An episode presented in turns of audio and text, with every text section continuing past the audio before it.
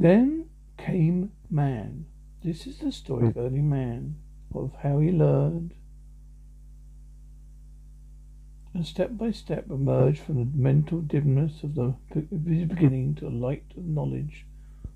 For all the fictional adventures that have been the stories of monsters and science fiction, there is nothing as filled with danger and daring as the adventure of the true story of early man. In the beginning, monsters roamed and ruled the earth. Great reptiles, more terror horrible than any creature man could imagine. Luckily, there were no human beings in that early time of the earth's beginning, for they could never cope with these fantastic Saurians.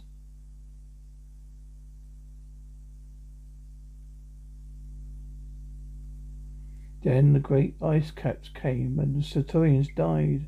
The age of the reptiles was over. The earth retreated, the climate of the earth settled, and the age of the mammals came into being.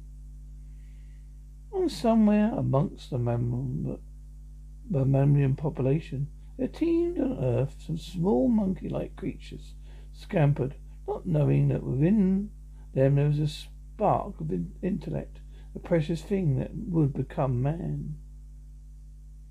First man Men were hulking, brutish creatures, little better than the animals. They lived in trees, and there was little difference between them and the apes. Eons passed, and a man came down from the trees and dressed himself in skins and used caves for his home. He was in the beginning to walk upright, but he was like a jackal feeding on meat. The great carnivores left for as yet he had no real weapons and could not compete the great prowlers in the hunt.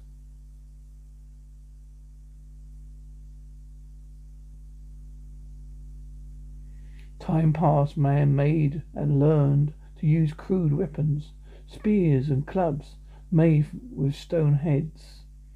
Man had also learned that there was a safety in numbers. They grouped in clans to hunt and for protection he also became a observer and noted how successful the huge wolves hunted and pulled down their game. It was Gault who found the wolf clubs and got the idea of using them for his own convenience.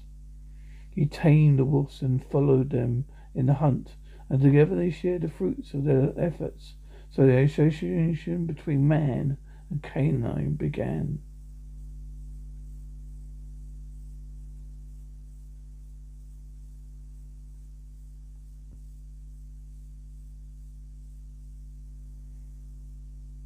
Man and wolf dog made a good companion combination.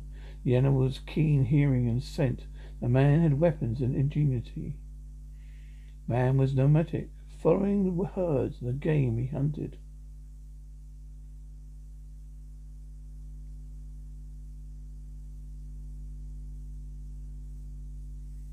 Sometimes the herds vanished with the seasons changing, searching for grazing lands elsewhere. The man and wolf dog found no meat to hunt.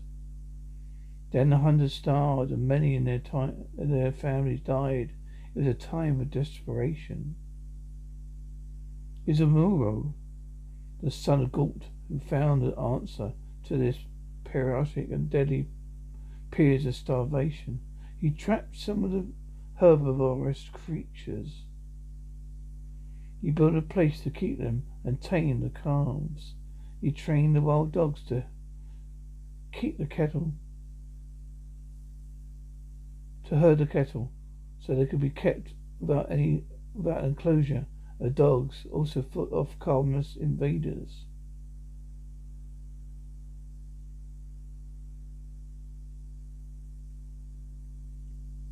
Yes, man progressed rapidly over the millions of years, for he had a brain and was quick to adapt. At First he ate only raw meat, as did the animals around him. But one day, after the forest fire, he found the charred bodies of animals, and he was hungry. He tasted the cooked flesh on, on, on, and liked it. After that, man kept fire and cooked upon it, and also used it to keep off four-footed foes. With the gathering of the herds and the domestication of cattle, man left the role of the hunter. His nomadic existence, a new era began for him. With the increasing development of his mentality, man's creative talents sprung into being. First attempt to depict the wonders of earth around him were very crude. Later, he became more practiced, and on the walls of caves he left a pictorial history of his time. Those were our ancestors. This is the exciting story of their struggle to survive and to reach upward towards the stars.